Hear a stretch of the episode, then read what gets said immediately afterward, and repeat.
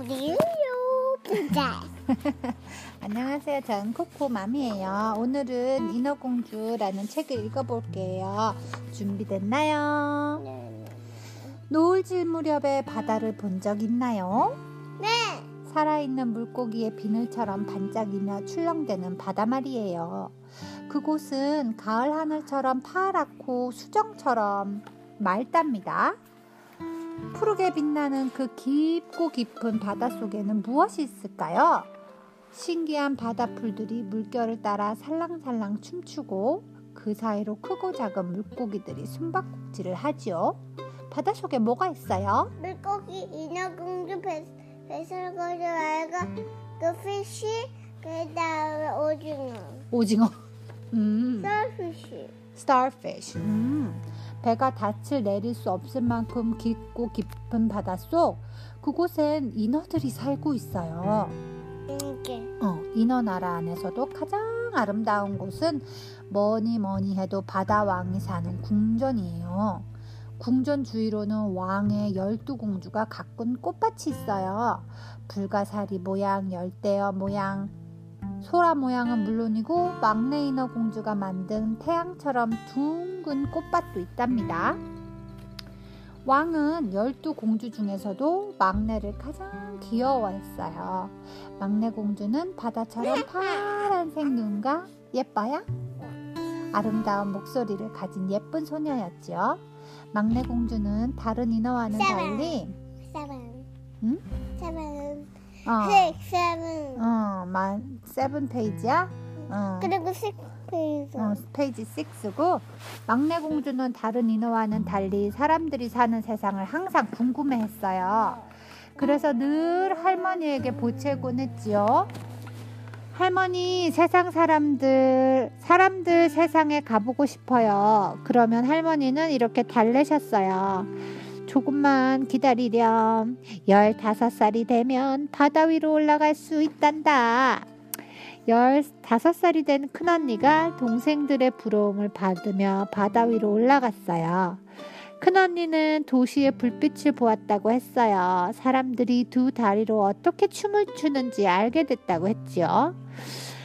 해가 바뀌면서 다른 언니들도 차례차례 바다 위로 올라갔답니다. 언니들은 아름다운 석양이며 지느러미도 없는 새들이 하늘을 헤엄치는 풍경에 대해 들려주었어요. 하지만 한 번 다녀온 뒤로는 모두 바닷속이 더 좋다고 말했지요. 마침내 인어공주도 다섯 살, 열다섯 살이 되었어요. 인어공주는 위로 위로 헤엄쳐 올라갔어요. 물 위로 얼굴을 내밀자 커다란 배가 보였어요. 갑판 위에서는 왕자의 생일 파티가 한창이었어요. 인어공주는 왕자를 본 순간 마음이 설레었어요. 바로 그때 폭풍이 몰아쳤어요. 변덕이 심한 파도가 높아지더니 눈 깜짝할 새 배 안으로 바닷물이 들이치고 왕자가 배에서 떨어졌어요. 인어공주는 캄캄한 어둠과 사나운 파도 속에서 왕자를 구하려고 애를 썼어요. 아침이 돼서야 인어공주는 겨우 왕자를 모래사장으로 끌어올렸어요. 그리고는 왕자의 이마에 살짝 입을 맞췄지요. 바로 그 순간 왕자가 눈을 떴어요. 그때 저쪽에서 아가씨들이 바닷가로 내려오는 게 보였어요. 아가씨. 어. 인어공주는 얼른 바위 뒤로 숨었어요. 아가씨들이 점점 가까이 다가오자 인어공주는 소리 없이 물속으로 몸을 숨겼어요. 인어공주는 늘 왕자님만 생각했어요. 어떻게 하면 왕자님을 만날 수 있을까? 어 불꽃놀이다. 그래? 말수도 적어지고 몸도 여유였지요. 왕은 그런 막내를 위해 파티를 열었어요. 무도회는 무척 화려했어요. 하지만 인어공주는 조금도 재밌지 않았지요. 인어공주는 무도회장을 몰래 빠져나왔어요. 왕자님의 성에서는 어떤 파티가 열릴까? 맞아. 마녀는 방법을 알지도 몰라. 인어공주는 풀한 폭이 자라지 않는 마녀의 땅으로 향했어요. 어두컴컴한 나무 숲에 지날 때는 많이 무서웠지만 그럴수록 더 빨리 헤엄쳤답니다. 마녀한테 간대. 아니요. 어, 이 물약을 마셔라. 꼬리가 갈라지며 예쁜 다리가 될 게야. 하지만 살이 찢기는 처럼 아프지.